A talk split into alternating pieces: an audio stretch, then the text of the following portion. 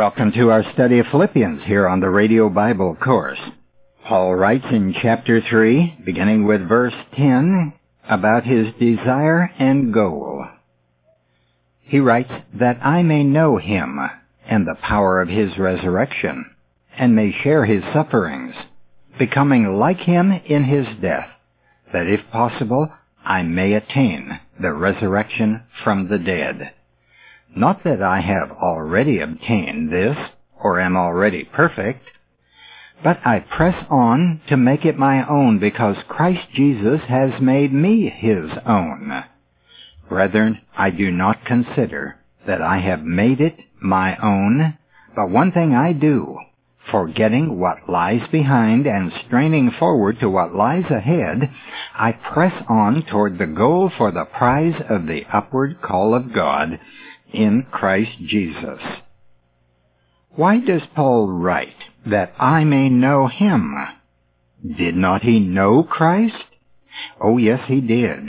And since he had already known him by personal faith as his Savior, his statement here must refer to a more intimate knowledge, so intimate that he thinks and feels what Christ experienced. His first desire, to know him intimately, is perhaps explained in the words that follow. That I may know him and the power of his resurrection. Now, in regard to power, it wasn't just power. He didn't want to perform miracles necessarily. It was the power of the resurrection of Christ that interested Paul. Why know or have that kind of a power? Well, if I know Paul, and I've been studying him for some 40 years, I suggest that Paul wants that power to overcome the forces which hinder his complete service to his Lord, Jesus, the Son of God. Paul wasn't one who wanted to show off. Note that it's not the power of Jesus, it's the power of his resurrection. This is not a craving of power for salvation, he already has that. Paul is a man in whom the Spirit dwells, but Paul is an unresurrected man. What does a resurrected man have that Paul does not have? Well, let's compare the non-resurrected man with the resurrected man, and then perhaps we can better understand his intense desire. Well, first of all, the non-resurrected man has a sin nature. And if he's a believer, as Paul was, he also has the divine nature. Well, what does the resurrected man have? Only a divine nature. When we are raised from the dead, we no longer will have the sin nature which we were born with. The non-resurrected man also has satanic conflict in this life. But the resurrected man will have total victory over all satanic conflict and sin, thanks to the resurrection power of Jesus Christ. The non-resurrected man is in this world, but the resurrected man will be in heaven. Those are major differences, and Paul is speaking as a non-resurrected man. He wants to attain to the final reality of the victory which Jesus Christ purchased for him.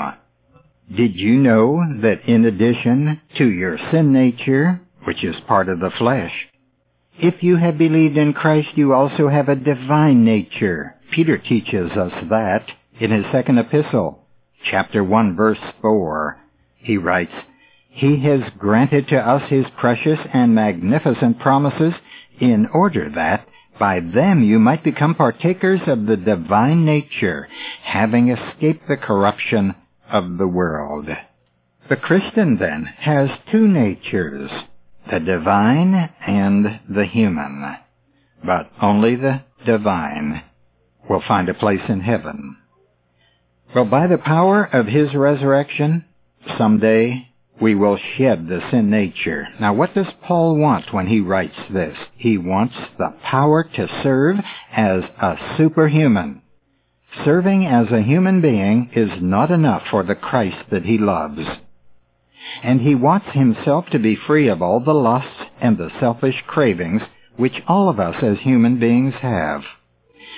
Now, in regard to the satanic conflict, Paul was aware of temptation and deception, and he didn't want to fall victim to any of those. And in regard to the world, he saw it as a system of corruption that hinders believers. He saw its values imposed on humans and controlling them. And Paul, in Galatians 1, verse 4, wrote that Christ died for our sins to deliver us from this evil age, which is the world system that ignores God. It is a system of pleasure-oriented values, promoted by the evil one who is called the God of this world. You'll find that in 2 Corinthians 4.3. Is the world attractive? To an unresurrected person it is, unless we get to know the power of His resurrection, and few of us do. So we are given to this warning by the Apostle John. Love not the world, or the things in the world. For all that is in the world, the lust of the flesh and the lust of the eyes and the pride of life is not of the Father, but is of the world. Next, Paul wants to know the fellowship of his sufferings. What is fellowship? It's that which is shared in common with another person. It is translated also by the word communion. Paul wants to experience what Jesus experienced when he suffered. He wants union with Christ in every possible way. You and I, as believers, have positional union with Christ, which the New Testament refers to as being in Christ. He is in us, and we are in Him by faith. We become spiritually united to the Savior when we believe in Him for the purpose of obtaining salvation. Now God's Word promises us that. But Paul desired more than this. His love for Christ was so intense that he could not be content until he could also bear the sufferings which Jesus Christ encountered and experienced. How did Jesus suffer? Well, before his death, he suffered at the hands of his people. The Bible tells us that he came to his own home, and his own people received him not. In addition, in John chapter 19 verse 15, Pilate said to him, Shall I crucify your king?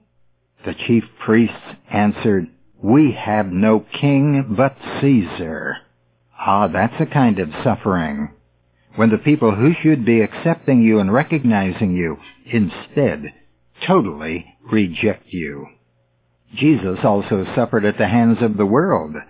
In John 15, Jesus said, If the world hates you, know that it has hated me before it hated you.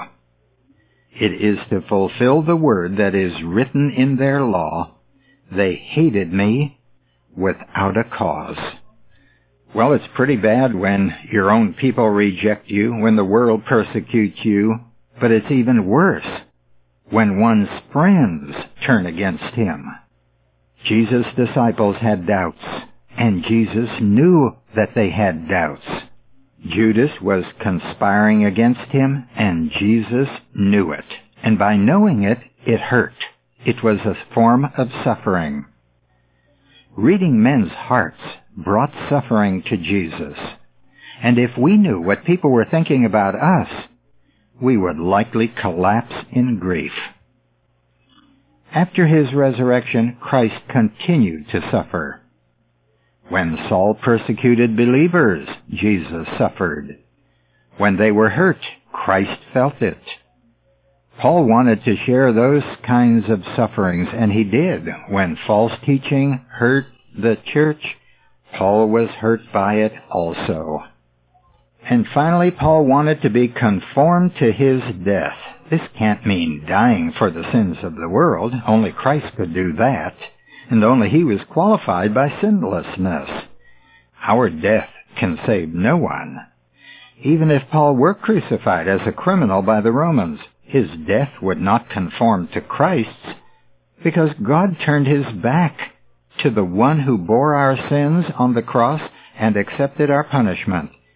Paul could not experience that.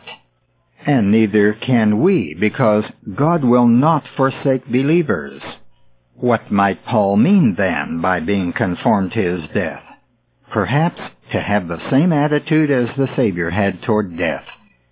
Christ took the form of a servant and was willing to be sacrificed for the good of others. I think that's what Paul was aiming for here. But Paul continues in verse 11 by writing that if possible, I may attain the resurrection from the dead. Paul seems to be expressing uncertainty here. He did not know if he would attain whatever he is referring to in this verse. Oh, he was uncertain about various things, but certainly not his salvation, and salvation is completed at the time we are resurrected from the dead. So he's not talking about salvation. He uses the word attain. And that Greek word means to arrive at, to reach to something, or to come to it. It's used in Acts chapter 27 verse 12, and this is instructive to us. It says the majority reached the decision to put out to sea from there if somehow they could reach Phoenix, a harbor of Crete. The context here is that ship voyage of the Apostle Paul, and they were in a storm. And the same word is used here to attain, that they might reach this harbor of Crete. So Paul wants to reach an event described by a Greek word used only one time in the New Testament. Now the word for resurrection, the usual word, is anastasis. But Paul's word here is exanastasis. And that ek on the beginning of it means out of or from. Now, since Paul didn't have doubts about rising from the dead, and since verse 11 expresses doubt about wanting to reach something in his lifetime, the only event on the horizon that fits this is what we find in 1 Thessalonians chapter 4, verse 16 and 17. It says, For the Lord himself will descend from heaven with a cry of command, with the archangel's call, and with the sound of the trumpet of God, and the dead in Christ will rise first. Then we who are alive, who are left, shall be caught up together with them in the clouds, to meet the Lord in the air, and so we shall always be with the Lord. That's 1 Thessalonians chapter 4. Now, Paul may be telling the Philippians that he wants to experience the appearing of Jesus Christ while he's still alive on this earth. But he had doubts about being alive, or remaining alive, for that event. So verse 11 may be Paul's expression that he wants to miss the resurrection from the dead by being alive on the earth when Christ appears so he can be caught up into heaven. Well, it is a difficult verse. Thank you for tuning in to the Radio Bible course. We'll continue our study of Philippians chapter 3 next week. I'll be here, and I hope you will be too. Until next week, this is Nick Calavoda reminding you that the word gospel means good news. Our address is Radio Bible Courses, Post Office Box 14916, Baton Rouge, Louisiana, 70898. The website is rbcword.org.